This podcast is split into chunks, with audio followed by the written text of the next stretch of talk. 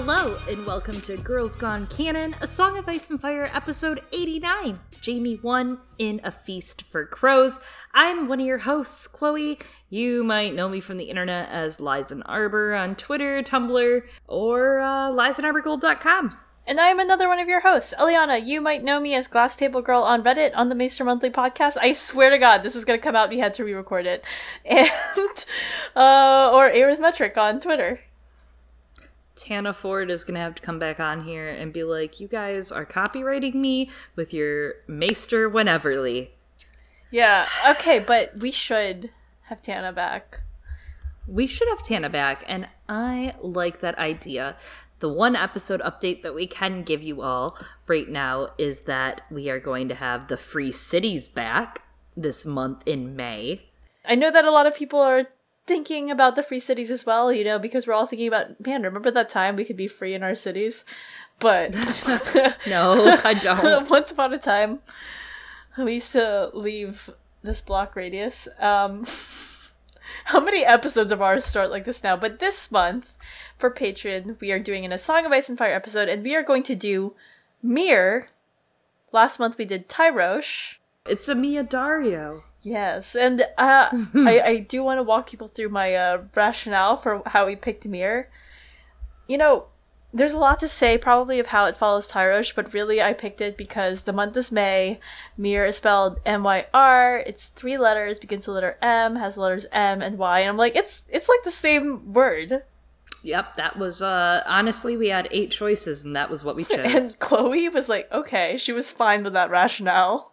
She she signed off on this. Okay, first off, I don't like that you're giving me the blame. you're kind of acting like Jaime Lannister in this chapter, and I don't like it. No, then I would say it was all my fault. That's different. Oh my god. Inside in your head, but out loud you wouldn't. Out loud you'd be like, I condemn you to die, Chloe. Listen, Davos Fingers is also covering the free cities. They actually just put out on God, I think it was on 420. Wow. episode 97. Free cities aren't free and they explored some free cities. They explored Lorath, uh, Qohor, Norvos, and uh, the daughters, right? Myr, Lys, Tyrosh, and we're not quite at Lys yet because I know I could talk for far too long about Lys and far too long about Pentos and other places. Both we've had two of the Davos fingers on before to discuss Jon. I was gonna say we got fingered, but I felt like it was inappropriate. So we had we're leaving it. Two of two fingers. nope, we're two, leaving it. we had uh, some of the fingers on. Two of the fingers were on for John. John got fingered, if you will. So that was fun. Matt and Scad came on for some John, some Stannis, some Mance, and I love that. That's a throwback now as we're deep within the realm of yeah. Jaime and a Jaime one. We're at a feast for crows, and I am so hyped about that. I I love. Speaking of some of the emails that we got last week, or was it a tweet? Uh, Chloe was addressing the issue of Boros Blount, whether or not he could have redemption, and Chloe pointed out, right, that Boros Blount is not looking so hot in the the dance epilogue. And you know, coincidentally enough, this past like uh in the past like 2 weeks, right after Chloe put that out, Elio Garcia actually said something that really backs up what Chloe was saying. I mean, I think we all kind of were like, yeah, yeah, for sure. He definitely seems like he's dying, but Elio kind of confirmed that this is definitely a a very impending part of Boros's life. Death. yeah. Elio commented actually on our friend Zionius, who talked about Greenbeard, uh, a character named Greenbeard in A Storm of Swords. You might recognize him. We talked about him in depth in the Tyroshi episode that we mentioned earlier, but Zionius also elicited a response while talking about Boros Blount from Elio Garcia, who said, for what it's worth, in the original manuscript of A Feast for Crows, before George had split some things up, move some things around, do some stuff for dance, Boros Blount died. I mean, I think that shows that that's definitely something that's on the horizon for Boros Blount. And I was like, wow, Chloe was just talking about this. She called it, and it, it's great that we have this sort of confirmation. Something Elio said that I didn't explore much was that he said George had the language to be kind of like heart failure uh, so I'm kind of wondering if he decided that being a taster was smarter, not smarter, but an easier way to give Boros a death that made sense, a death that flowed. I mean, it could have been heart failure, but also from poison, right? Yeah, that's true. That's true. Eventually, I mean, like poison can what target a bunch of different parts of you or something. Probably. The only part I target is the liver, Eliana. Wow. Okay. Uh, that is how a lot of poison does, in fact, work. I'm sure. And so, clap, clap, clap. Congratulations, Chloe. As usual, Thank you. was right. Thank you. it's it's hard. It's hard being so being right legally all right. It's so hard being so legally right by the law, but someone has to do it. And not only is being right something I Oh legally my have to do to up uphold my honor, but I also have something called the lightning round to bring you all. And today, this lightning round is a goddamn thunderstorm. It is long. We when Jaime ended in a storm of swords, we still had a handful of chapters left in a storm of swords to finish. Uh, so we're gonna make this short and sweet. We're gonna rush through a storm of swords, jump to the A Feast for Crows chapters that we're also missing out on before we hit Jaime's first chapter. We're also gonna talk in depth about Tyrion in a Storm of Swords, Cersei 1 in A Feast for Crows, and Cersei 2 in A Feast for Crows. So buckle up. We'll lightly touch on Brienne one from a Feast Yes, for very lightly throughout this chapter. But first, we're gonna start with John 10. Stannis, Stannis, Stannis, I guess. Yes. Eh. Same. I don't know, the genocide thing, man, it kind of softened me. That's all. Yeah, I'm also just, eh. I just like I've never been like I and I've said this before. Anyways, Arya thirteen. Unable to put the dog to sleep, Arya heads for Braavos. What the fuck? I had to keep these short and sad, settle down. Samwell 4, Sam must become a player in his very own Game of Thrones at the wall. John 11. Stannis makes John an offer that he can hardly refuse, except he just does because he's not a fucking sellout.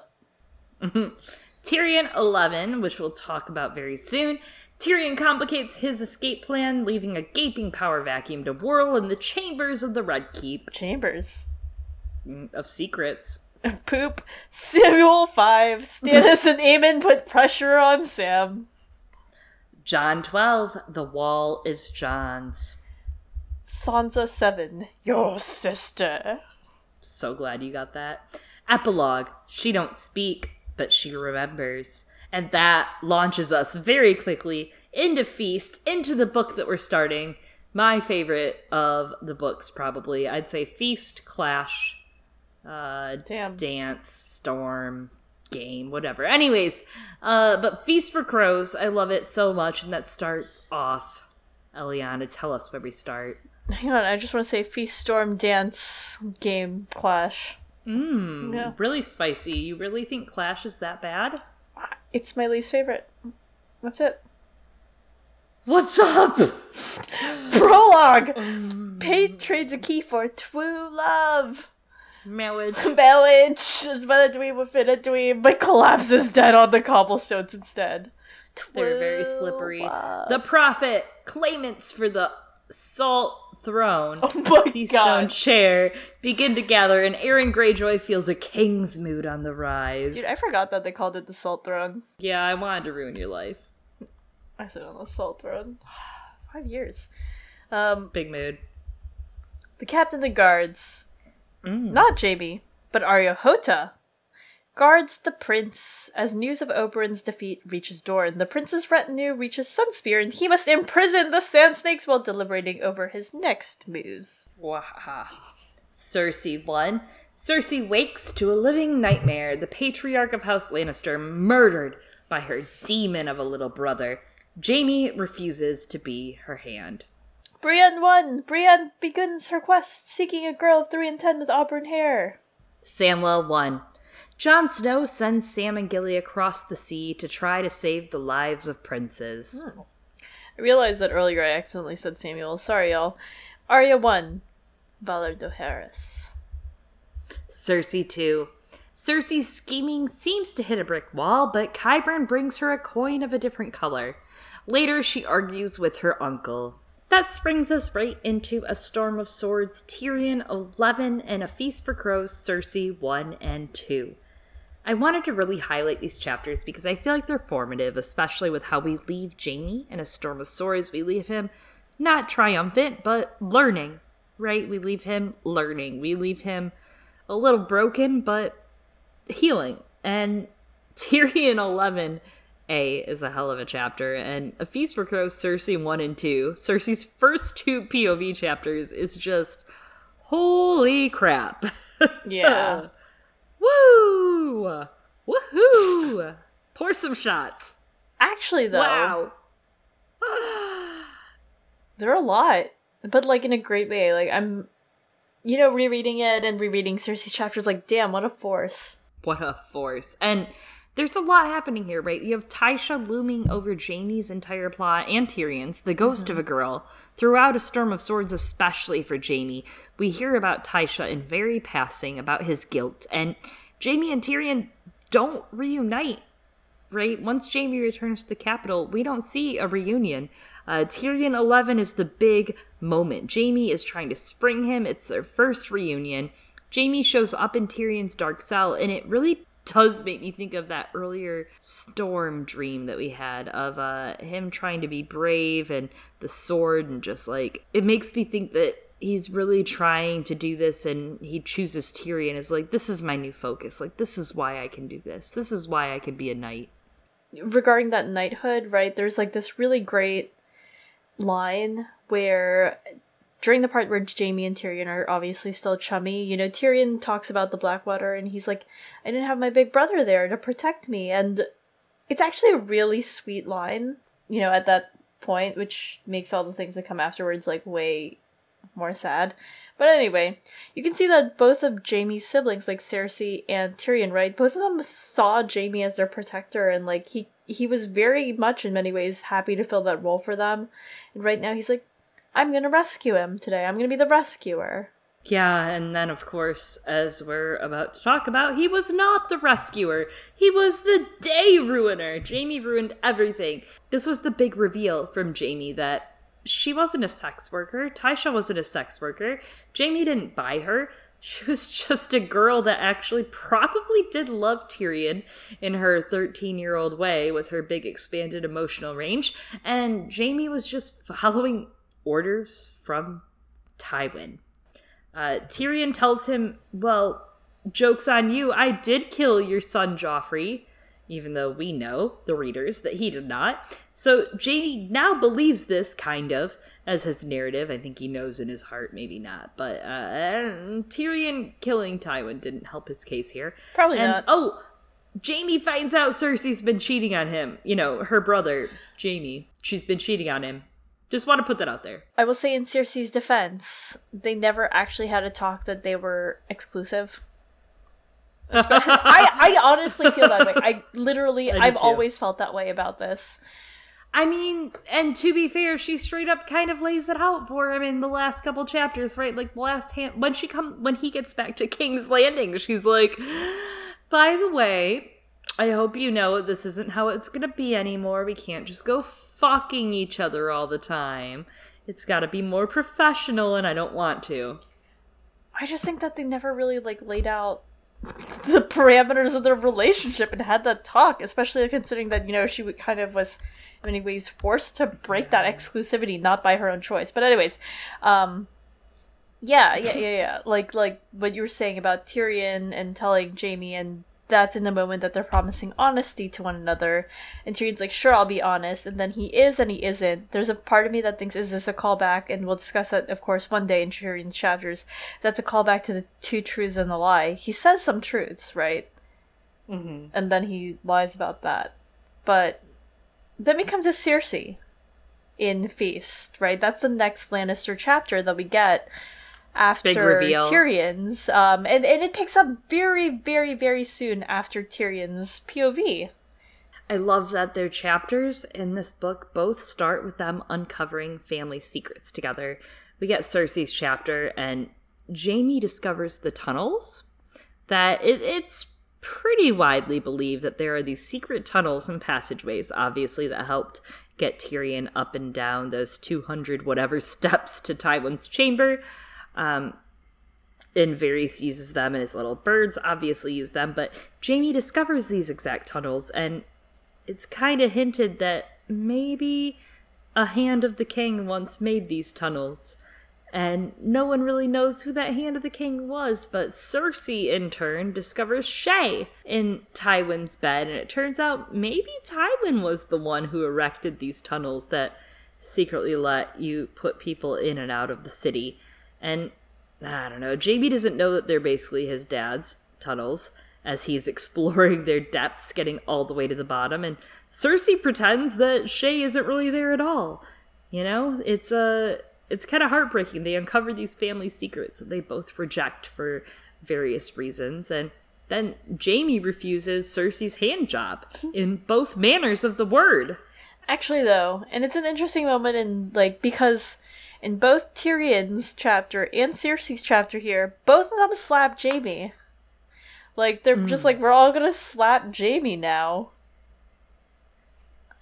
Yeah, and A Feast for Crows really feels like it has this return to a Game of Thrones that we're gonna explore during all this. The slapping? Um a bit. It reminds me not in this exact circumstance, but with all of the Ned stuff that we're going to talk about today, because there is a lot of Ned in this chapter. Mm-hmm. I didn't think there would be. I thought we had fled from Dad, from Ned, for the most part, but I don't think we have. I think this chapter really does revolve around a lot of the same themes and ideas of when he was still alive or when he was being murdered, publicly executed.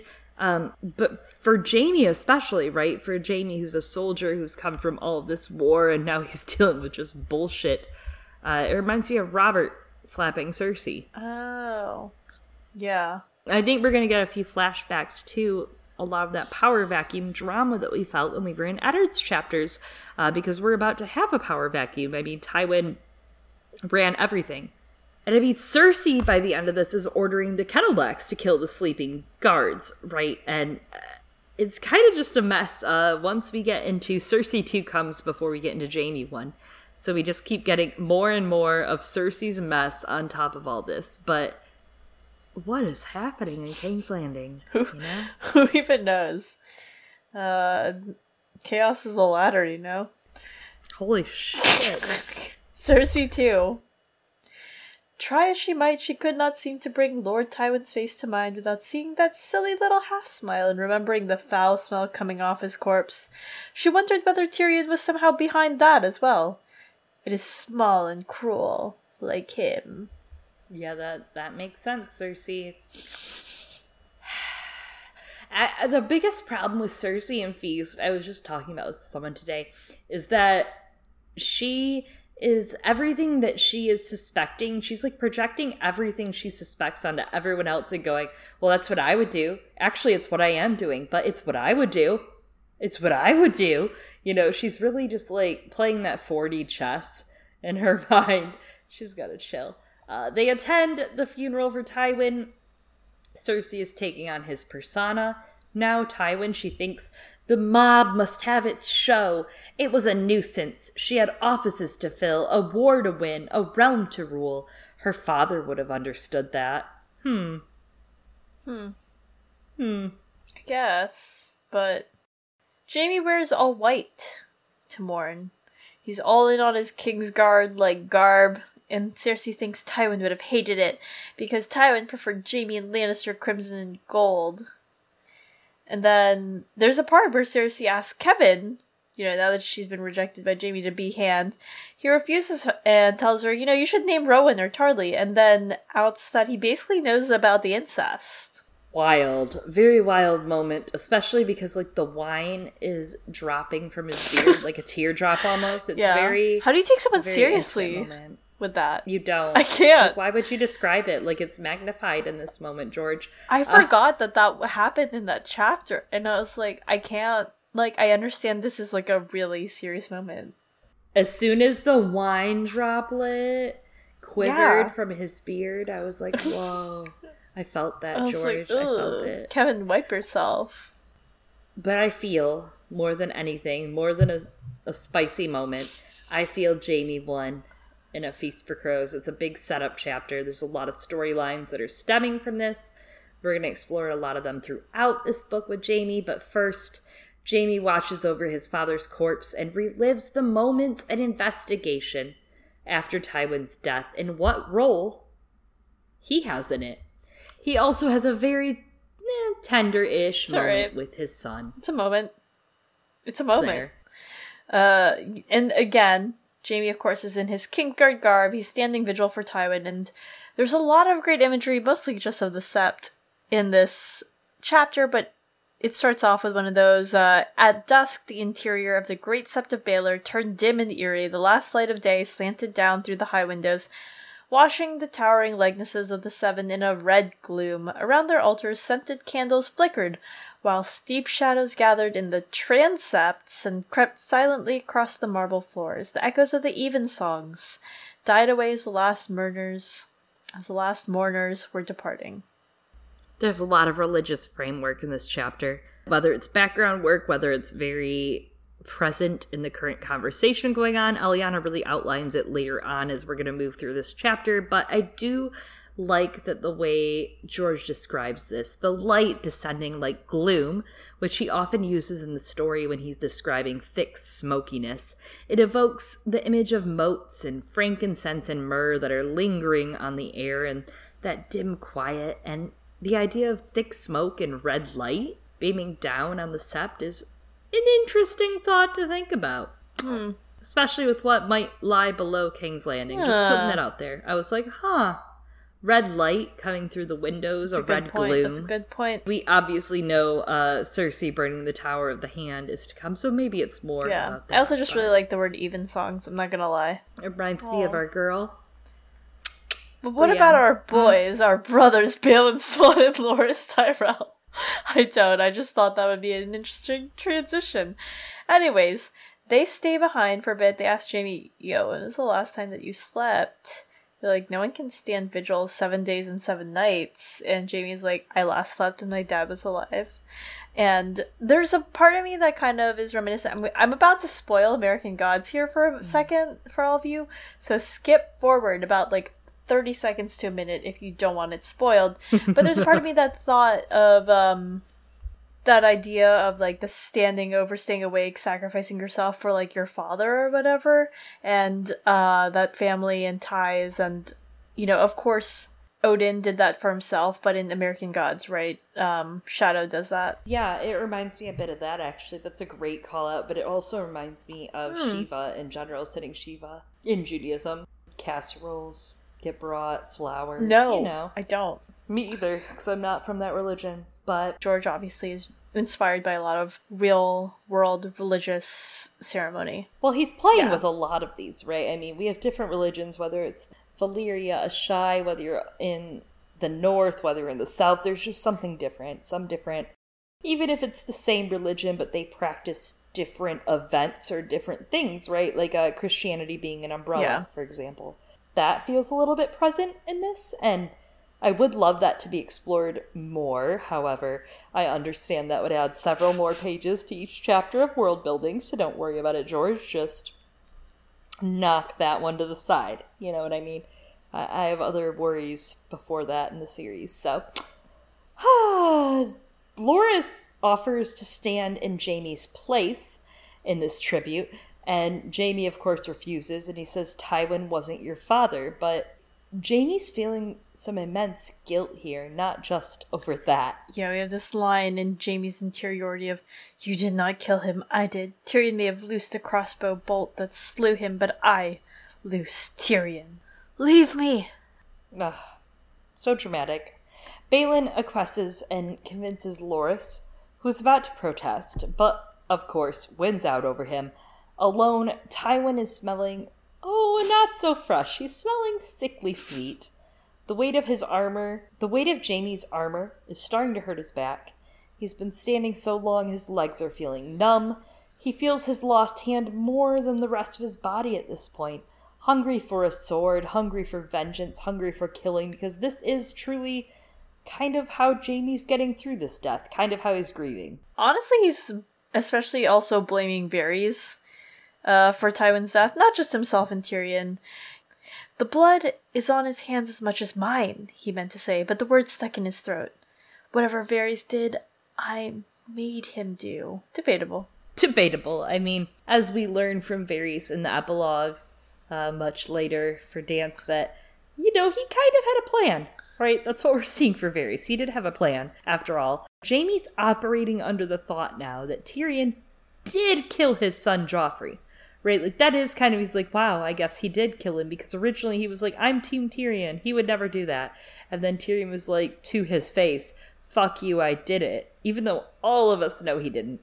Uh, thanks to that confession, and this feels obviously more like guilt mm-hmm. than anything, right? It, it's not just I killed Tywin. Jaime's killed people. He's killed Aerys. He's killed people. We know Jaime has killed people, but we do see other people indirectly add to their father's death, right, who suffer from this kind of guilt, like Sansa, for example.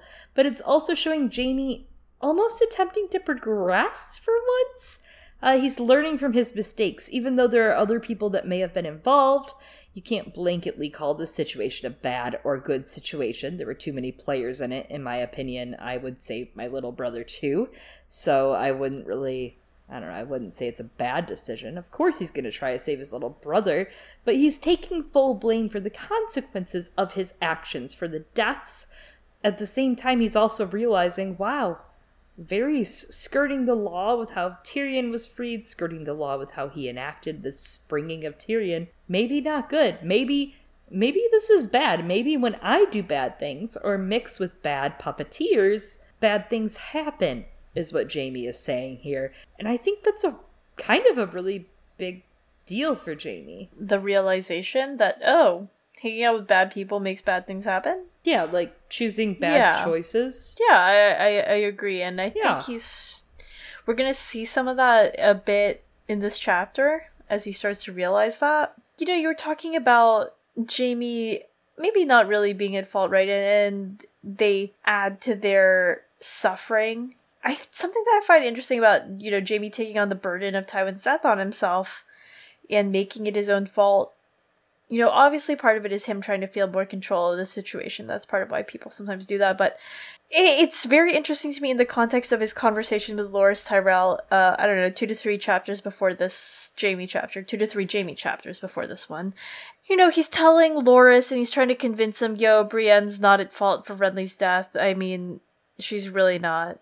But then in that moment, Loras starts to wonder. He's like, "Wait, hang on. If Brienne's innocent, then what about Robar and Emmon?"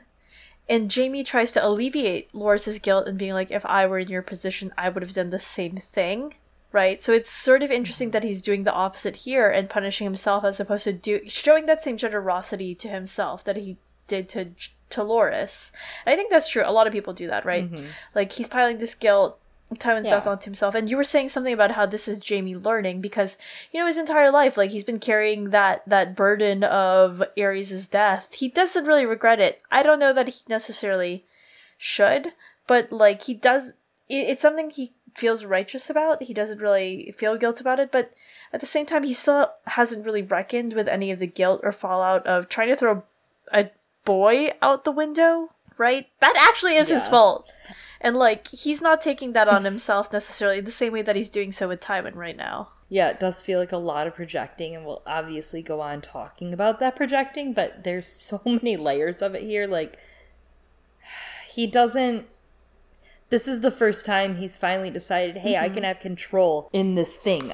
Wow, maybe this was a shitty choice. It, it, it's almost refreshing. Um, I wouldn't say it's fully refreshing. I think Jaime has a very long way to go, even in Feast. We'll go on with that, I'm sure. I will tell you all about my feelings on that eventually, but he does reminisce during this. He reminisces on accosting Varys in his chambers with a dagger before all of this went down when he said, You need to free my brother Tyrion. After pricking his neck with a dagger, Jaime reveals to Varys that he doesn't care whether Tyrion's guilty or not, and quotes the Lannister creed, uh, pay debts, blah blah blah, gold go burr, and it's not their house words though. Guys, yeah, keep that in mind. There's like this great parallel though again between Jaime and Tyrion here, like because Tyrion, as he's escaping, is basically telling like Varys, like, I don't value your life as much as I value mine. Like he, that's not actually the words, but he does use similar words very similar. And Jaime kind of does the exact same thing just a few moments before that, based on his memories. And I'm just thinking, like, Varys must be so tired, like, of these brothers. Just being like, I don't give a shit about your life. Yeah, uh, Varys doesn't give a shit about anyone's life. I mean, that's the thing is, obviously, we know what dragon Varys has in True. the race, right? Uh, and he claims to be for the realm and all He's that, got, but he, he's very calm. You know, he acts like he's very stressed, and he's not. The people are like out there all we choose democracy, and Varys is like, "What? Sorry, what was that? Did someone say Blackfyre? Hmm. I also choose the Blackfyres. That too is my vote Yes, as Varys, yes. the spider. So Jaime hadn't slept since the night that Tywin died, as we already chatted about, and he just kept reliving Tyrion's smile and words. You poor, stupid, blind, crippled fool, he'd snarled in a voice thick with malice. Cersei's a lying whore. She's been fucking Lancel and Osmond Kettleblack and probably Moonboy, for all I know, and I am the monster they all say I am. Yes, I killed your vile son. So, Tywin, actually dead, not in a coma, but, and I think Chloe's going to talk about this a little more. There's a lot of that grief and self blame in Jaime's not sleeping. That just reminds me a little bit of Catelyn Stark at Bran's bedside. It's a little different, right? Because it, it's kind of funny because it's Jaime with his parent versus like his spawn. I'm gonna use that word. And versus Catelyn. Anyway, Jaime thinks that Tyrion hadn't said he meant to kill their father and hints that he would have stopped and killed him. And then he has this line where he thinks, then I would be the kinslayer, not him. And as he stands, Jaime wonders, like, where Varys and Tyrion are now, imagining them with a flagon of Arbor Gold together at one point. And I'm like, oh, interesting, interesting, the wine of lies. Lies and Dornish Red? gold? Jaime wonders if Tyrion also killed Varys, if he was capable of that. He had led an expedition searching for Tyrion below in all of the passages that lead downward and truly feels the loss of his hand while he crawls.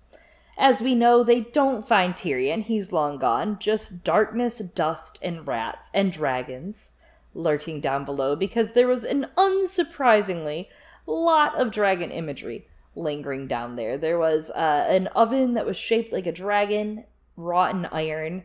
Uh, it sounds really cool. I'm like, can I craft it? How many iron nuggets will it take in Animal Crossing? Do I need clay for it also? Uh, maybe, maybe. Probably. And can I customize it? Can it be red and black or black and red? That's a great question. You know, can we customize it red and black or the other all the other colors of Dany's Dragons? In- important to know how many customization kits does it take? Oh my god. And so there is also a dragon mosaic on the ground down on the very bottom floor in black and red, which I thought was an interesting re- an interesting detail. It would be hopefully useful when we get to the Arianne Aegon Sand Snake plot coming up in the Winds of Winter, and it makes me wonder if maybe, I don't know, something has to happen down in this dragon mosaic. Maybe someone uses it to uh, climb up and perform some blood and cheese style murder during or before the sack of King's Landing 2.0. Maybe it's Jon Connington, Tyene Nym.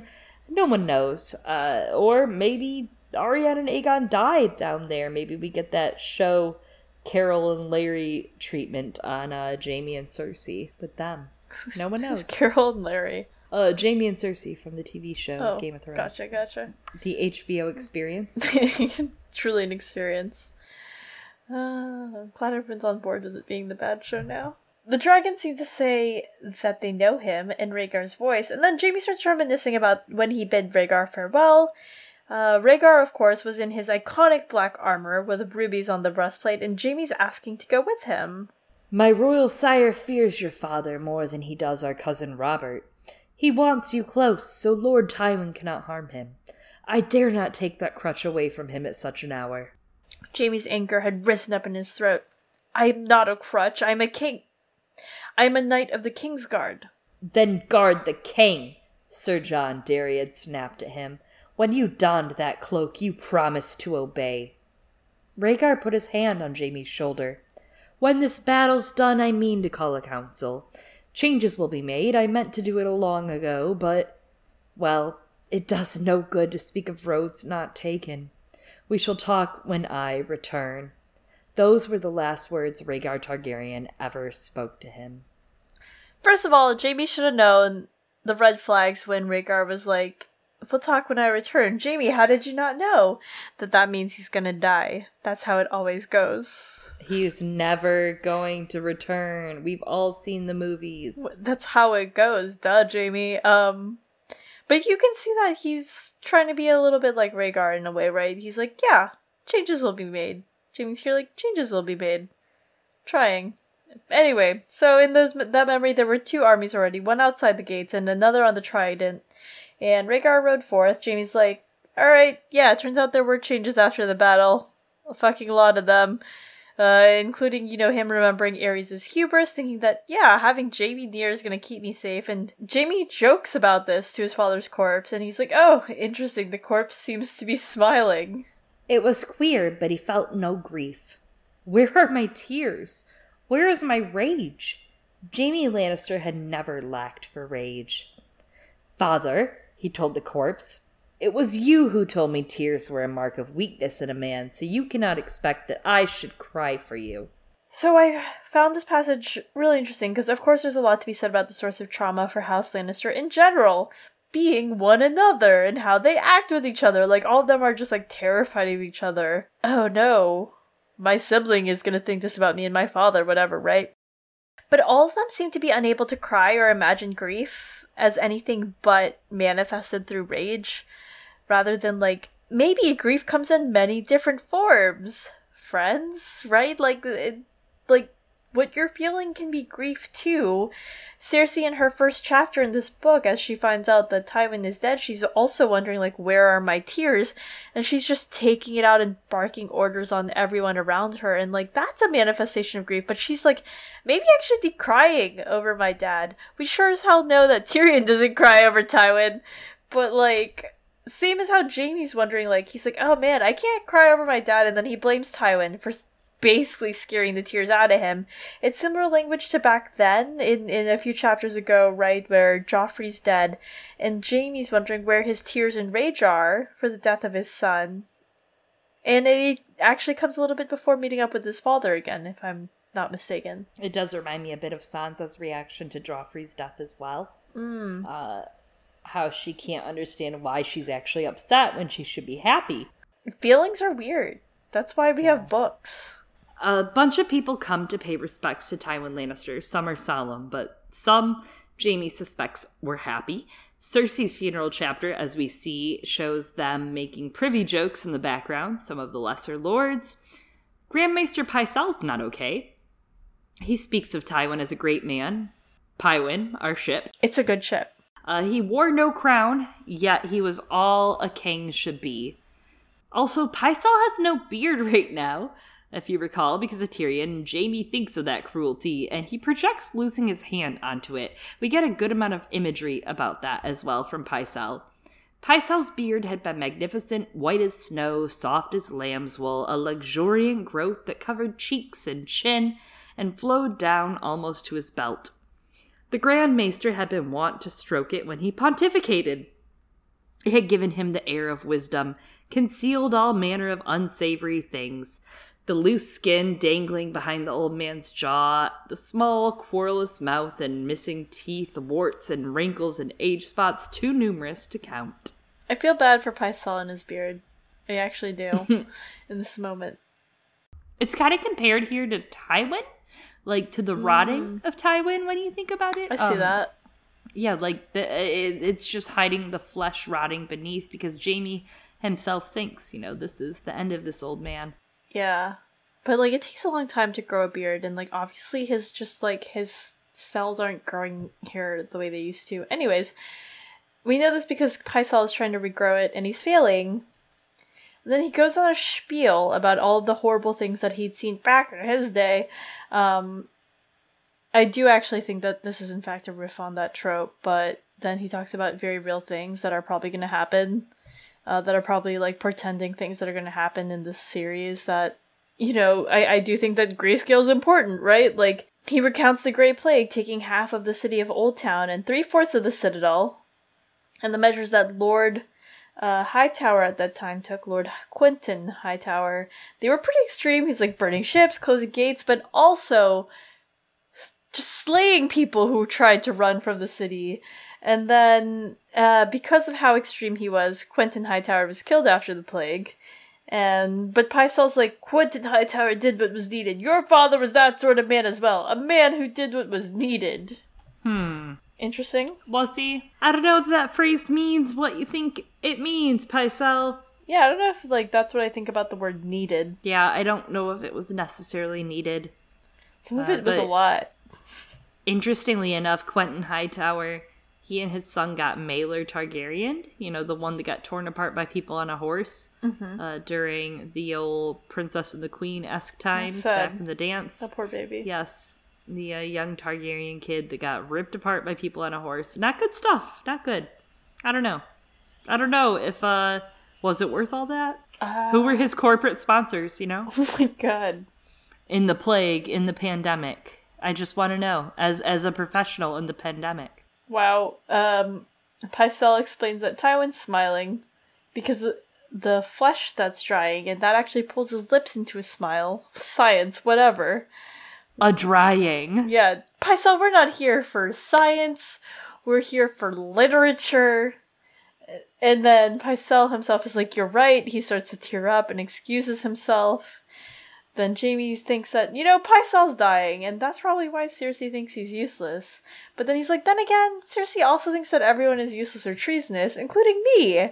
And, you know, Yep. is Jaime wrong about himself Nope. being quite treasonous at this time, based on his current guilt and line of thinking? Debatable. Yeah, it turns out that Cersei's also been blaming Ilyn Payne for Tyrion's escape because the dungeons are his domain, and Jaime's really tempted to confess, but doesn't. He ends up interrogating Rennifer Longwaters, who explains there's royal blood in his veins from a princess.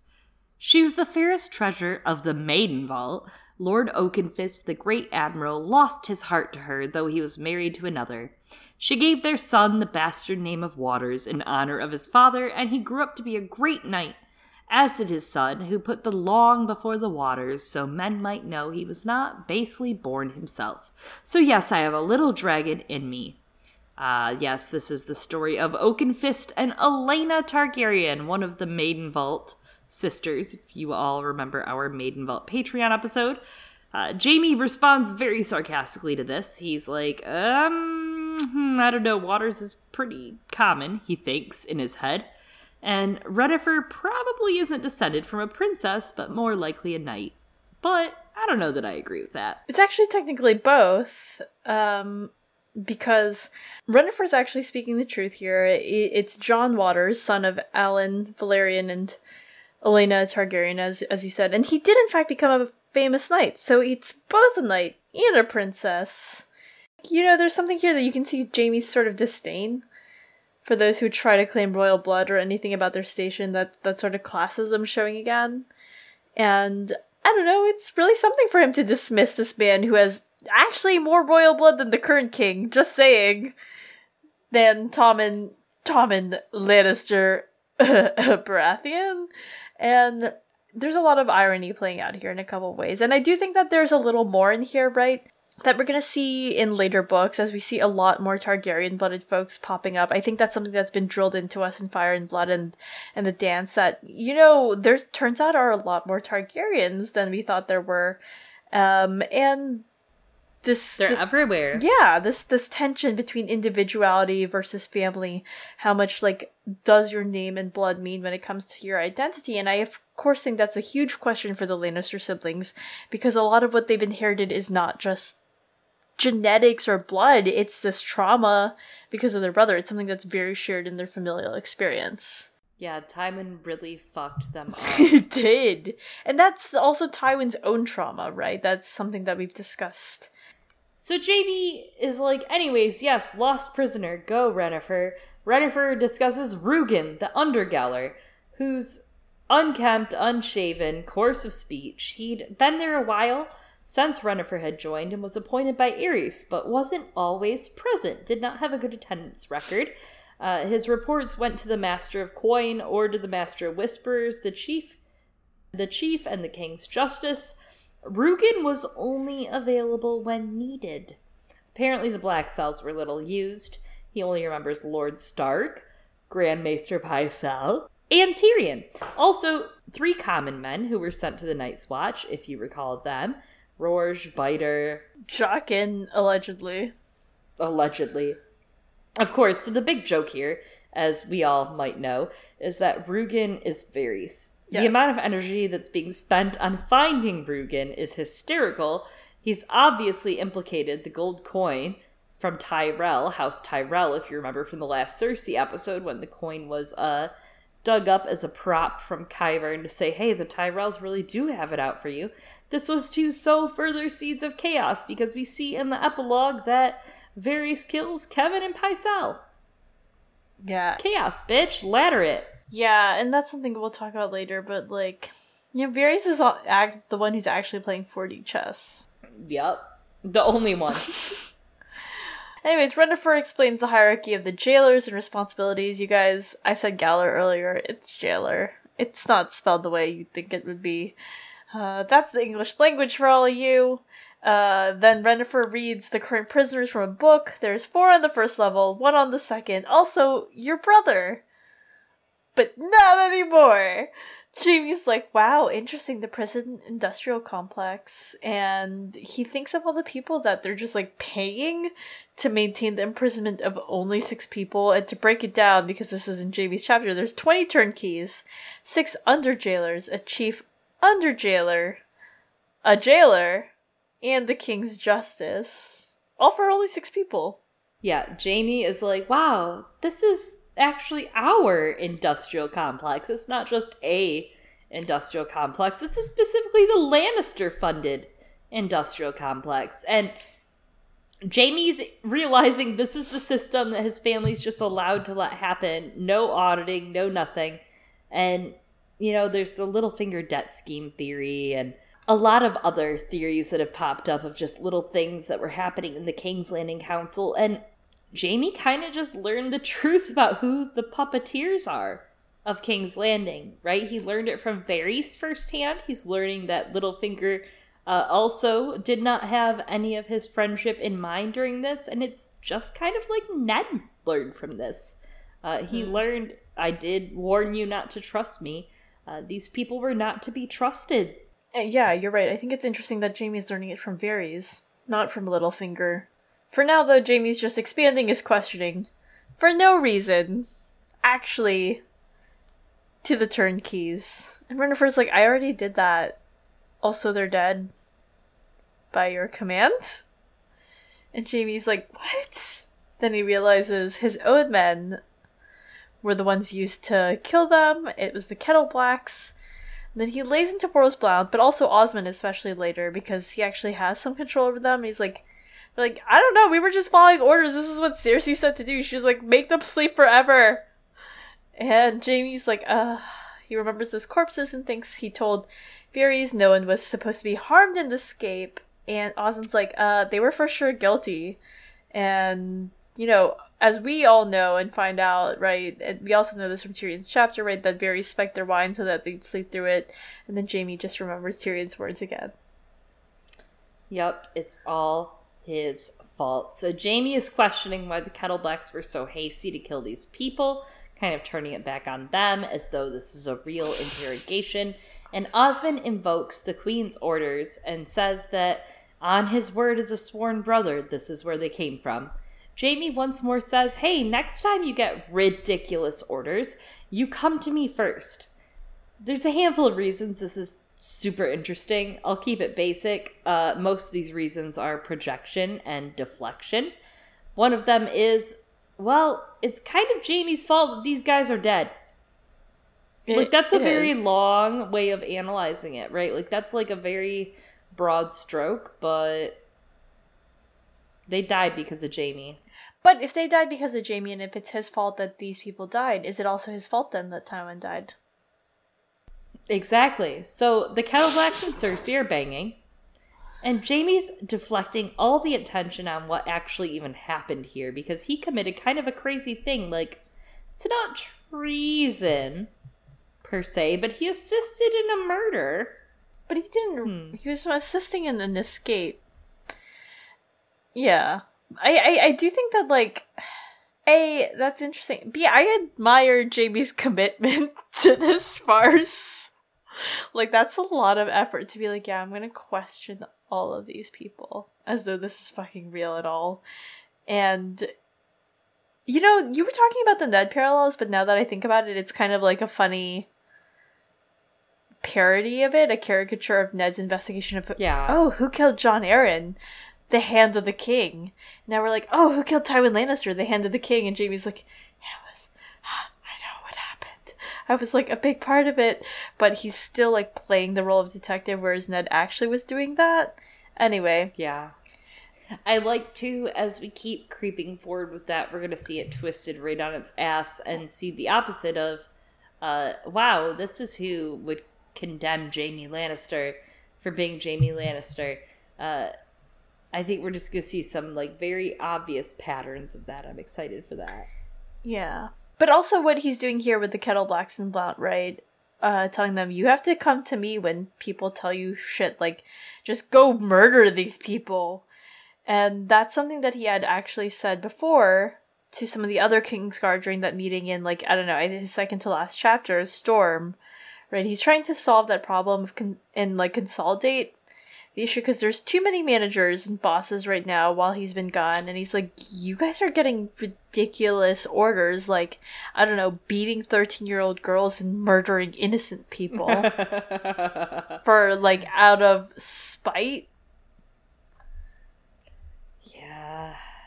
Yeah, there's a lot of that as we keep creeping forward. Jaime is still very much bootlicking the system, but he's also like, fuck the system. It's like, come on, Jaime, you're so close. Yeah he's like So close. "Hmm, abolish prisons but wait abolish wait that's jaime right now Not if it benefits the Lannisters, though. Um, Jaime is rethinking these things that we keep talking about during his entire vigil. The words echoed in his head in the dimness of Baelor's sept. Above him, all the windows had gone black, and he could see the faint light of distant stars. The sun had set for good and all. The stench of death grew stronger despite the scented candles. The smell reminded Jaime Lannister of the days below. The smell reminded Jaime Lannister of the past below the Golden Tooth, where he had won a glorious victory in the first days of the war. On the morning after the battle, the crows had feasted on victors and vanquished alike, as once they had been feasted on. As once they had feasted on Rhaegar Targaryen after the Trident. How much can a crown be worth when a crow can dine upon the king? yo that's like the book title It's the whole entire thing. It's the, it's the thing. It's the thing that the book is. Especially because right now, you know, the crows are also circling the sept. Jaime's like, good. The crows owe Tywin a lot of homage, considering that how many dead bodies he fed them. And now Tywin's grinning, and now Jaime's laughing aloud, quite madly. In Cersei 1, we get this little passage, kind of relates to Jaime laughing aloud madly. Should I scream and tear my hair? They said Catelyn Stark clawed her own face to bloody ribbons when the Freys slew her precious Robb. Would you like that, father? She wanted to ask him, or would you want me to be strong? I love this framed against the tears as we talked about and how frustratedly hard they are to come for Jaime. Uh, the Red Wedding is kind of haunting the Lannisters' pages now as they get dealt their very own hand of grief because their victory over the Starks came at this price. This is the price for this. Joffrey and Tywin dead, armies decimated, the stain of tyranny. It's not going great for them. Their long term investment is not paying off at all. And again, now we are back to the investigation. Uh, Jaime had Sir Addam Marbrand search for Tyrion on the Street of Silk, and he thinks of the Gold Cloaks, instead spending time with sex workers. And as he's thinking about this, his thoughts suddenly, like, interestingly, start to wander to Brienne. And he's like, um, I wonder where she is. Hmm, why? Interesting. Interesting that G would think of Brienne uh, while he's thinking of people having sex, but Hmm. I will say that okay, on Jaime's part in general, this was a clever strategy to buy time. What, think about fucking Brianna Tar? That too, but also just sending them to the Street of Silk. Hmm. Okay, okay, okay. You're right. you're Local right. economy. He prays Father give her strength and then wonders if it means God or Tywin. Not that it mattered. They never listen, either one. The warrior had been Jaime's god since he was old enough to hold a sword. Other men might be fathers, sons, husbands, but never Jaime Lannister, whose sword was as golden as his hair. He was a warrior, and that was all he would ever be. Hmm, poor Jaime. I'll buy your stuff, Jaime. Jaime's I'll like buy your turnips. Jaime's like, I'm just a jock. There's this line in Cersei too that I feel like really encompasses a lot of Jaime's issues. Uh, it's you cannot eat love, nor buy a horse with it, nor warm your halls on a cold night. She heard him tell Jaime once when her brother had been no older than Tommen. You know, when you read this, you think this is something that Tywin maybe told Cersei when you start to read that line out loud, but then you get to the end where you realize at age eight, Jaime was told love was worthless. Jaime was programmed not to love. His aversion to Brienne completely shows this. It, it was like a Pavlovian exercise, right, to psychologically tie him to Cersei more than he already was from birth. And uh, it makes me think of how Tommen or Joffrey might have grown up, how messed up they would have been. And Myrcella, people think Myrcella's better off because she's away from all that, but is she really that better off? I mean, she's getting part of herself sliced off this book. And I think it's fair to say this is how a lot of Targaryens probably grew up, right? Their parentage was more public, less scorn happened for it, but also that scorn was from fear. It was from dragons. Like, you know how high end designer bags are made out of like slave labor and stuff? And then you get a knockoff bag that has like maybe two different seams or maybe a quote on the bottom or a printing on the bottom. That's it. Targaryens versus Lannisters, baby. That's what that is. Yeah, absolutely. And I think there's a lot of good points in here of like, as you were saying, they were taught from an early age love's shitty. Uh, no wonder he was like, hmm, maybe I can depend on love from my family. Uh, in the weirdest way that he could possibly get it. There's a lot as of the Lannisters aspiring to be Targaryens, and I think we get a lot of that in Cersei's chapters and her insight into Tywin as a parent, and we'll get to that at some point. I can't wait for those. She's crazy as hell. And It's great. they just, the Lannisters overcompensate professionally. That's their whole thing. Yeah, yeah, they do. So Jaime considers confessing to Cersei, but remembers how well it went last time he told the truth with Tyrion, and just remembers everything again, feels all the emotions. Interesting stuff is happening here in Cersei and then in Jaime. Uh, suffering guilt from Shae is where Cersei is, and suffering guilt from Tysha, but in much different ways. Cersei's refusing to believe that her father, the man she attributed her entire worldly aspirations to, is actually the same type of monster that all the other men in her life were. She can't handle that, so she covers it up, literally, physically, and has them get rid of Shae's body. She threatens the Kettleblacks if anyone finds out that she was there, and she kills the guards that let, quote unquote, were drugged, Tyrion escape. Because if no one can prove it, Cersei never has to confront it. And this is what Cersei does. It's what she's been doing for the past few books. She's been shoving women in holes to pretend they aren't a problem or not there, right? You have Jeyne Poole, Felice, Senelle, uh, Melara Hetherspoon, the OG, and hell, may as well put Margaery in that list because she's a coming, you know? And for Jaime in Tyrion 11, he decided he had to be bigger than hiding this from Tyrion for once, what he usually would have done, and confess to this crime that not a single person knew. But then he blames the consequences on that act on himself when, like you and I have discussed, I don't know, Tyrion was kind of a bomb waiting to be set off. Yeah, there was no good time to tell Tyrion, uh, except for like maybe right after it happened and being honest up front. That was the time.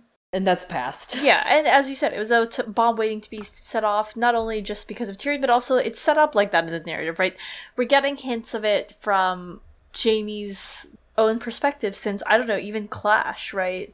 Doesn't he say something more or less to Catelyn about this? And so it's all building up Mm-hmm. to this moment, and that moment for Tyrion, right, is a huge, huge turning point for him and his story. But it also, in a way, is a turning point for Jaime.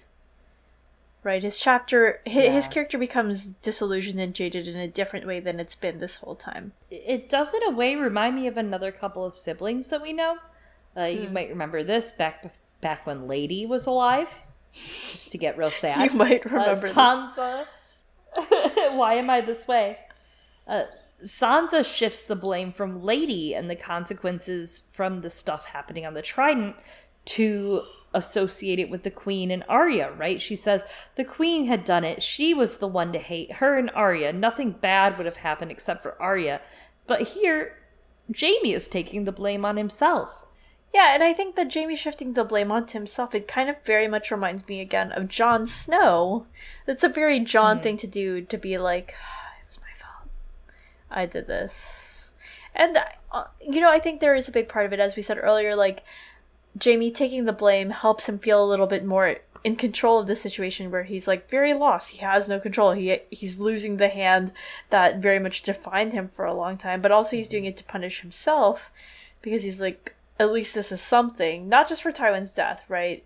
Um, but also as he realizes for the first time, he had long suspected it. That's why it keeps keeps coming up in his ch- own chapters in Storm, and even like that hint earlier on, like that this is going to be a hurtful revelation for Tyrion. I think this has been eating at him for like what years, and he's like, it's 20 years, oh, well, not 20, but 10 years, 15 years. more than that more than yeah like about 15 years and he's like been like this is fine right? And he even tells Tyrion he's like it's fine right? I mean she was basically the same thing right? She's only after your gold and Tyrion's like what? Are you fucking kidding me? Yeah. he knew the whole time it wasn't okay. And and all of those consequences come to head and thus he refuses to sleep. Yeah, because if he slept, he might dream. This reminds me of Eddard 15 in a Game of Thrones flashback. Holy crap. Uh, when he slept, he dreamed dark, disturbing dreams of blood and broken promises. The chapter that ended Eddard's arc, the chapter that led the dead end investigation into Twincest, leads here, where Jaime himself is trying to separate himself from Twincest.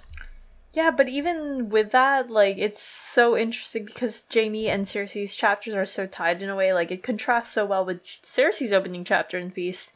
She's sleeping at first.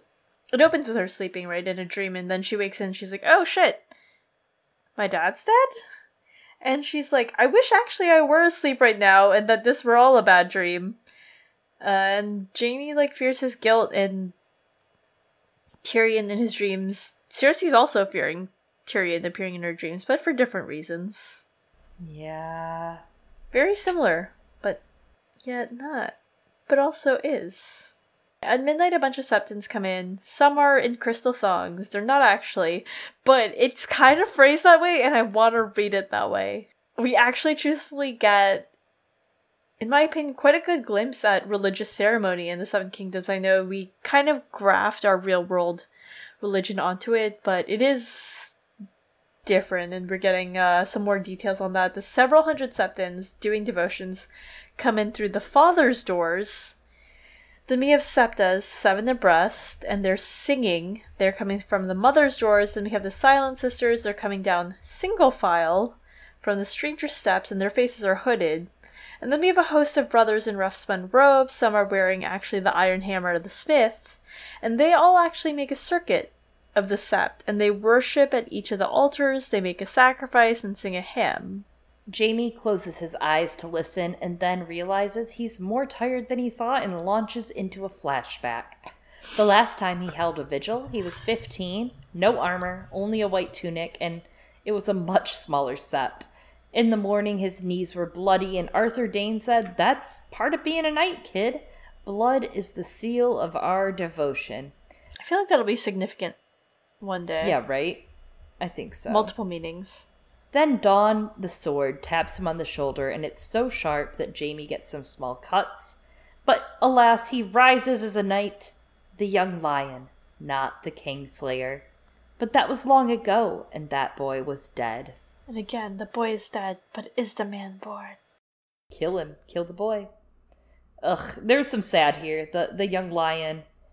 It reminds me of Sansa once again. Uh, there's a lot of uh, that disillusioned dreamer quality about this, and I thought my song was beginning that day, but it was almost done. Just rings so true here for Jaime. I mean, there was life afterwards, right? It was. For a long time, he wasn't lifting, living it. Now he's like, wait, but maybe I should try again.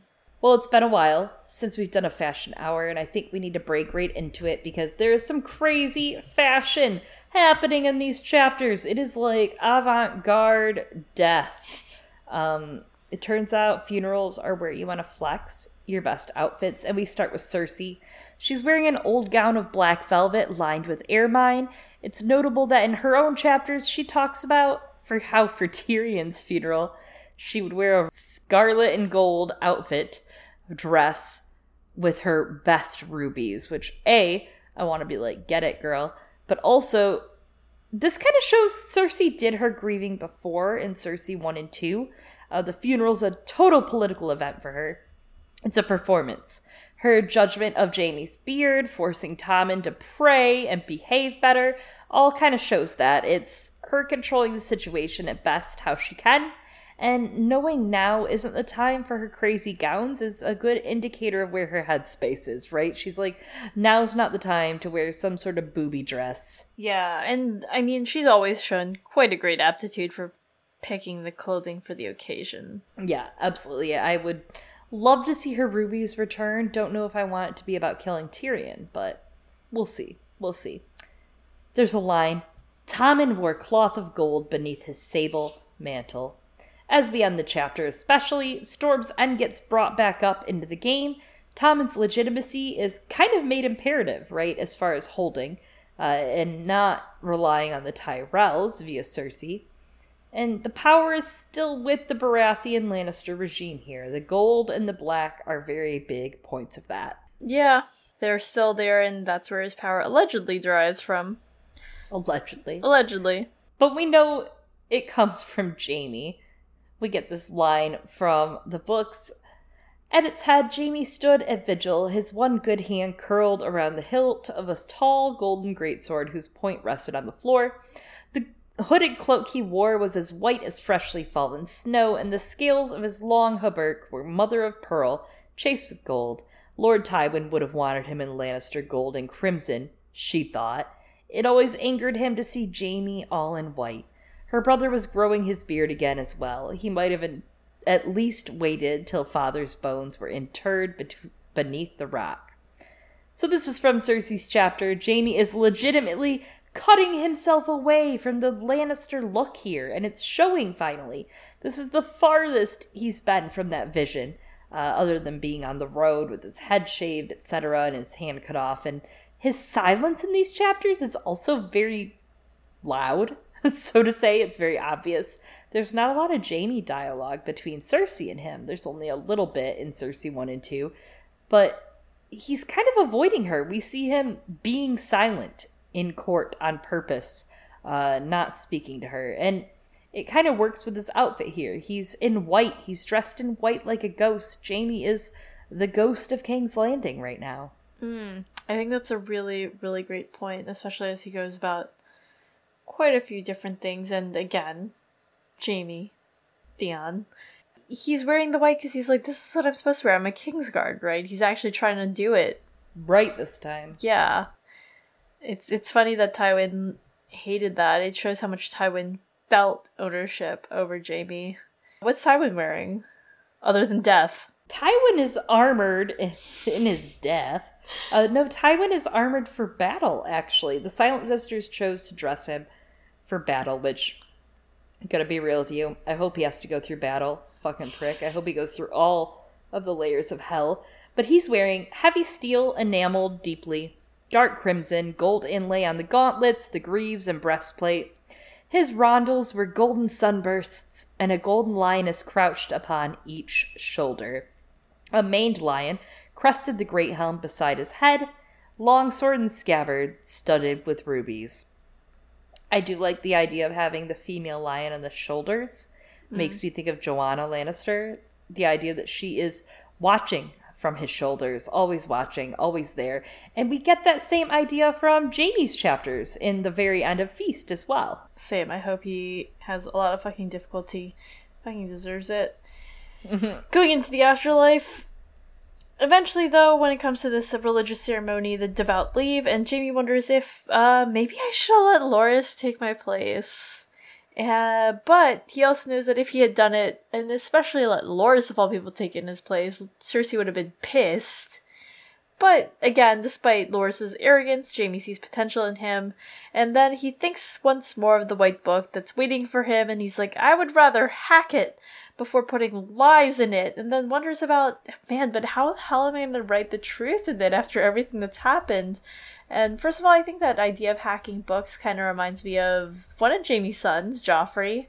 Yes. But I mean, obviously, Jaime's like that seems dumb. I'm not gonna fucking do that. And I do think that this shows, in general, how much this entire incident with Tywin's death has shaken Jaime's resolve. Like his last chapter in Storm ended with such positive language, right? Whatever he chose, he he's kind of getting in many ways a clean sheet on which to write his future and mm. the first act that he makes is new jamie honest jamie right? First, he's writing all of those truths, and he sounds pretty fucking lame in them, uh, as we've discussed. But it, it's great. It's honest. It's very different from what's in the book. And then his first act next is trying to protect the innocent, so he believes. He's not wrong.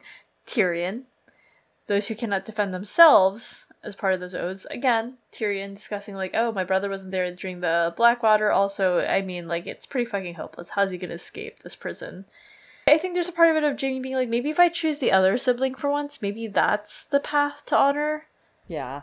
And then it doesn't work out after he wrote all those truths about himself. Kind of throws up in his face. It really does, though. He's like, fuck.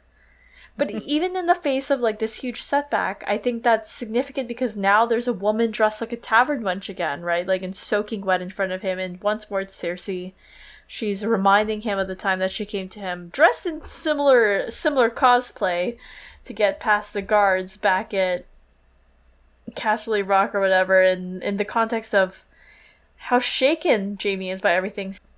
Cersei coming to him after he's fucked up, after all of this, I think feels very much like a test, right? Like last time, he was resolved to be like, I'm gonna hold up the Kingsguard, I'm doing it, I'm keeping my vows, I'm not gonna fuck her in the White Tower. And I don't think it's like a great way to think of Cersei's character, right? But in many ways, she is tied to Jaime's narrative and mm-hmm. symbolizes whether or not he's choosing dishonor. And I think this is like a test of will for him, right? Like, is he gonna hold on to this resolve of like, I'm gonna choose better now after he fucked up super royally, semi royally? Tywin's only the hand, but whatever. I mean, I think you're onto something with that latter, but and it might be like coming from a place of privilege for Jaime Lannister because he's never had to worry about that kind of thing because right now the only thing he's actually thinking is that Cersei wants something of him, which is also really apt and I'm I'm really glad to hear that he's finally thinking that because mm-hmm. unfortunately for Cersei, Jaime's finally learned some of her tricks and he's starting to kind of understand, "Oh, she's just fucking us around." Like literally? Literally, I mean, this is what she wore when she was hanging out with Ned Stark. He doesn't know that though, but he doesn't, but we do, and she was ready to fuck then too. She was out there. Stannis was gonna show up, and she was like, "Where's my green cloak?" Mm. You know, like Jaime's starting to realize maybe he's not special to her after all. So, because of all that, Jaime asks her what, and hoping she wants comfort, but turns out no. Cersei's like, Kevan has refused being the hand, and he knows about the twin twincest. Escalation. And I mean, that's pretty bad, right? She's wondering, like, who else do you think knows? Do you think that Tyrion told the High Septon? And she's like, you know what? You should be hand again, not Mace. And she suspects Mace is being part of Tywin's death, and Jaime, hilariously enough, denies that. He's like, no, Mace isn't part of Tywin's death. like he's not smart or fast enough. And Cersei's like, "Listen, if you were my hand, we'd be king and queen." And he's like, mm, "But you wouldn't be my queen." and he denies Tommen as his son. He says, Look, they're both Robert's kids. They're not mine. You didn't let me have them. And then there's this line that I found really interesting from Cersei of You swore that you would always love me. It is not loving to make me beg. It's very manipulative. Very manipulative, very much so. And he smells fear on Cersei. Despite Tywin's overwhelming stench, Jaime like smells her fear. He's tempted to hold her and protect her, but then remembers, not here, he thought, not in front of the gods and father. No, he said, I cannot, will not. I need you. I need my other half. He could hear the rain pattering against the windows high above. You are me. I am you. I need you with me. In me. Please, Jaime, please. Uh, interesting shift about uh last time he was with Cersei and last time Cersei was with him and what happened in this uh sept. Absolutely. And I it, it brings me back to like some of what we were saying in last chapter of how Jaime has that power to say no and hold the god sacred and his father holy and all this, but Cersei wasn't able to do that for herself. Mm-hmm. There's a couple of other things too, like uh, there's something kind of Freudian here going on too, like with Tywin, of course, is that overbearing super ego. He's very much that role for Tyrion, and how Jaime fears Tywin knowing or seeing. But there's something in uh, Cersei's language that I think comes back to something that we discussed way, way, way, way back then in Ned's chapters. Oh. But also, only a little bit back then in Jaime's chapters. um, talking again about Plato and the whole, right? And and how people used to have like four arms and four legs. And maybe you've heard a version of this now in the half of it, the Netflix movie, which was fantastic. I highly recommend. Maybe popularize that passage by Plato now, but it's a great interpretation and artistic, like cinematic uh, exploration of that. Again, highly recommend. Please go watch. I'm done. Um, that was a very organic plug, but it kind of was. But like uh, that idea of Cersei seeing Jaime as her other half, right, and saying that they belong together, that they are tied to one another, especially when with with Cersei interpreting it as, well, we came into this world together, we gotta go out together, and her just sort of trying to cling to him. There's a lot of clinging happening here, and it's almost uh very obvious that he's pulling away, right? Like his outfit earlier, like we said, is very much pulling away from that Lannister identity, but she can feel it too. I mean, not, neither of them know, and like, to be fair, how do you break up With your sister? that you've been sleeping with, or your brother that you've been sleeping with, right? Your sister? How do you? Sister, how do you? God, Jaime is nervous that his father's rising since his father is just like rigor mortis setting in with his muscles. Uh, he gives the excuse that Jaime thinks he should be fighting, not stuck in the council chambers. And Cersei's like, all right, fine, you can go be on battlefields. And she leaves after being disappointed with him, closing with the line, I was a fool to come. I was a fool ever to love you. Loudly and wetly, she leaves. She is, in fact, it's raining, but also. Right. Hmm. Wouldn't be the first time. Uh, it, it makes you want to jam out to Half by the Manimals. Check out their album Seven if you have not. Very good Game of Thrones concept album.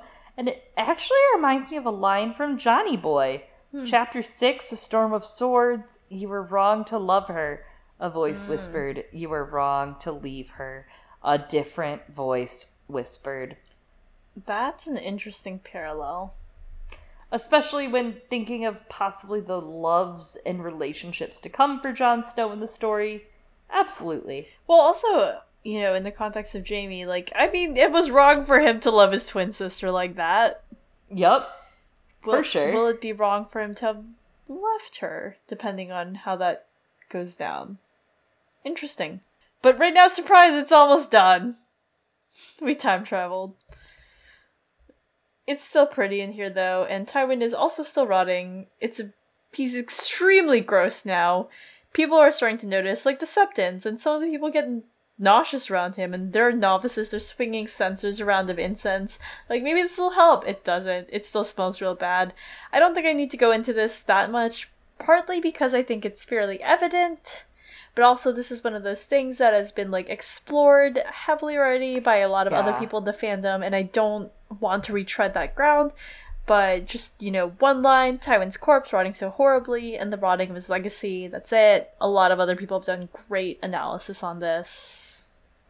Yeah, absolutely. It's it's up there with the pink letter, right? Like there's no reason. Yeah. No reason.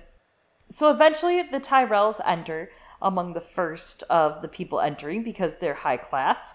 Margaery brings a bouquet of golden roses to leave at Tywin's uh, body very cleverly, and she brings her own gold rose back with her so she can smell it throughout the ceremony and not smell the awfulness. Yeah, and her ladies actually follow her example. Jaime's like, that that was pretty smart. Tom and Tom would be alright to have her. And then mm-hmm. Cersei waits to make a fashionably late entrance with Tommen. Osmund, interestingly, is also there, and Jaime once again remembers Tyrion's words.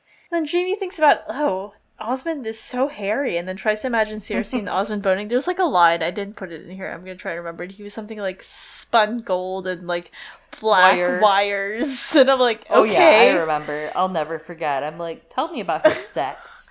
Tell me about everyone's pubic hair, Jaime. And all he's imagining is like Osmund pumping into her. And he is. He's like, it's untrue, he thinks. But, you know, something about this chapter that I didn't really realize till now is that this chapter is like rejecting truths on a stage, right? Cersei knows that this is a social event. So her on that stage might not be saying 100% truthful things, but it's her soapbox for the moment. And Jaime has done this his entire life uh, as the Kingslayer. Pretty much the role Ned had to play. Jaime is denying all of the truth on a stage where anyone could see it. He, and he gets struck down in a way. Yeah, but it's a very Lannister thing in this moment, right? I think there's a part of him that in rejecting truths is kind of mirroring Cersei, right? He's struggling to inter- to integrate this narrative, this new information of like Cersei's been sleeping with other people, partially because we never defined the relationship or whatever. Um, and he's just rejecting it, right? He's like, that can't be true. And at the same time, as, as you said earlier, Cersei's been rejecting that idea that Tywin Lannister would sleep with sex mm. workers or literally anyone, apparently, in her past chapters. She's like very convinced that her father has never ever had sex except for with Joanna Lannister ever again. And Yikes. and then of course we had Tywin before, right? Being like I'm I'm convinced Tywin had to have known. Like how do you just not know that your twin children are having sex? Like especially if his wife knew, right? Like you have to be very blind and not paying attention. And Kevan obviously knows, so like they're a family of just burying things down and being like that can't be real. Yeah. It's pretty much a bummer, especially when you think of the kids. Cersei forces Tommen to pray. Next, he starts crying because he's eight and she's being very harsh. Yeah. And finally, Jaime has Osmund take his place and chases out after Tommen, and he apologizes. He gets his son out of the people's eyes, and Tommen's like, It wasn't, it was the smell. How could you bear it? Jaime thinks of his hand rotting and speaks to Tommen. A man can bear most anything if he must, Jaime told his son. I have smelled a man roasting as King Aerys cooked him in his own armor. The world is full of horrors, Tommen. You can fight them or laugh at them or look without seeing. Go away inside. Tommen considered that. I used to go away inside sometimes, he confessed, when Joffrey. Joffrey. Cersei stood over them, the wind whipping her skirts around her legs. Your brother's name was Joffrey. He would never have shamed me so. Projection! Pretty much. I also secretly included this because I really like jo- the word Joffy. Is cute. It's so cute. And Tommy Tommen is a cutie. Joffy. Oh, except it's not cute because it's depicting abuse. I know, but the word itself and how Tommen can't Yeah. say it. Adorable. Precious. And him being like, he's like, I'm eight. It reminds me again of like Myrcella being like, well, Joffrey, we're fucking kids. Chill, homie. Anyway. Uh yeah, yeah, yeah. There's um a couple of ways, as we all know, that Cersei is not like Tywin come again, even though she thinks she is. A lot of it, I think, is that parenting. You know, first of all, she t- follows a lot of the Tywin model, as we said again, of like looking over people's faults and pretending that's not real. She did a lot of that, I think, with Joffrey and his horrible acts, and that kind of led to his ruin. In the same way that uh, Tywin li- overlooking the children's sexual activity kind of led to Jaime being like, "Yeah, I'm gonna join the Kingsguard. Why not?" Uh, but you know, she does the same thing as Tywin, right? She puts her horrible firstborn son, who was beautiful on a pedestal. Jaime's not like Joffrey though, very much, um, in a lot of ways, and also seriously just kind of verbally pummeling Tommen for being unable to for being unable to like stand the rotting stench and being eight years old, right? Uh, and not living up to this idealized firstborn beautiful son the way that Tywin does to Oh, yeah. Tyrion. That's a great point. And I think we get a little call out that Joffrey definitely did abuse Tommen more than we saw Mhm. here. I've related a lot of this with Sandor before in our podcast, but uh, you have that line in Sansa 1, A Clash of Kings, where Joffrey yells, He got knocked off his horse and fell in the dirt. That's not riding well. And the hound says, Look, the boy has courage. He's going to try again. Yes. Yes, it brings me back to that line though with the brave companions and Brienne and Jaime, where Jaime uh, says, "When we make for camp for the night, you'll be raped and more than once. You'd be wise not to resist." And Brienne says back, "Is that what you would do if you were a woman?" Uh, this advice here is, you know, I'm not sure if it's the best advice. Uh, Jaime spent years and years, years and years and years repressing all of this, and just now he's healthily getting it out, like 40 years later, 30 years later. I don't know. Yeah, and I may I think that shows some of that sliding back, and also he just doesn't know what to tell Tommen. But it, like you said, it's not the best advice, especially as Jaime's starting to realize, what if I didn't just go away inside and started doing things and making the changes that I wanted to see in the world? Be the change, Jaime. Seriously, though, right now she's still like continuing to scold her son, and then she's pointing like, "All right, you're crying, but look at all these other fucking Tyrells that didn't cry." And then she turns on Jaime, who's like, seriously, enough." She's like, "No, fuck you." Uh, she insists that he hasn't kept his vigil seven days and seven nights, and then insults the number of his fingers and being able to count on it. And then Mace Tyrell comes. He's like approaching to ask after Tommen, which I think is probably like, you know, it's a normal person thing to do. Jimmy then suggests, "Oh, Mace, what if you had supper with Cersei after the services?" and everyone's like, "Interesting idea," and they're very surprised and shocked, not in like a happy way. And everyone responds incredibly courteously. Eventually, Mace Tyrell leaves with Addam Marbrand, and then Cersei gets mad at Jaime again, like, "What the fuck was that?" It's such a drain because Cersei and her crew could so use a sympathetic image right now, right? Like, capitalize, go all in on this holy our father who died thing, the grandfather of the king, politicize that image. That would be so smart. And the Tyrells? At this point, she's so much better off charming and using them rather than abusing and dumping them because it turns out you don't have Tywin to tie everything together. Like, mm-hmm. you're kind of on a raft in the middle of the ocean, whether you realize it right now or not. Yeah, she she has no idea how to actually she has no idea how to trust outside of the Lannisters, right? And Tywin never taught her to do that in the way that the Tyrells have taught and fostered those alliances. He's taught her to distrust it. Yeah, he's kind of taught her to distrust everyone, The Reynes, the Castameres, Aerys. pretty much. And I, th- I and I get it because I think that's how Tywin saw the world, right? It's like Cersei inherited a lot of the very difficult parts of Tywin. I don't know that there were good parts of uh, Tywin. Mm-hmm. Me either. I just don't Tyrion know. eh, eh, maybe inherited the ruthlessness. Yeah. Uh, Jaime uh, did get some of the pragmatic planning. Some of I would it. say. He got a Some lot of of the it. hopes and dreams. But yeah, the pragmatic planning. Like, he's trying to explain to Cersei, like, you know, we kind of need the Tyrells, but here's an idea. What if you send Mace to Storm's End on behalf of Ty- Tommen, and he can, like, try and take Storm's End or die trying? And in exchange, right, we know that Mace isn't going to leave unless they secure a marriage. Between Tommen and Margaery, and they're like, you know what, it's fine. Let's just fucking do it. They can't consummate it anyway. It can be set aside eventually. And Cersei's like, interesting, interesting. You know, Mace could die. Yes, and we get this passage. There is that risk, conceded Jaime, especially if his patience runs thin this time and he elects to storm the gate. Cersei gave him a lingering look. You know, she said, for a moment, you sounded quite like father.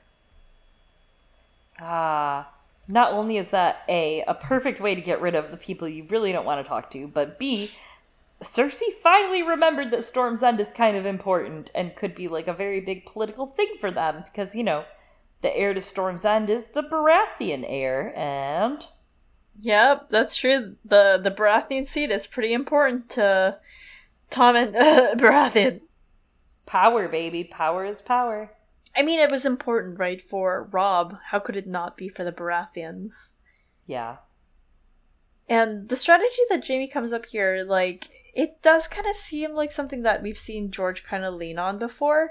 Send them to go do something important, and interestingly, maybe they'll conveniently die.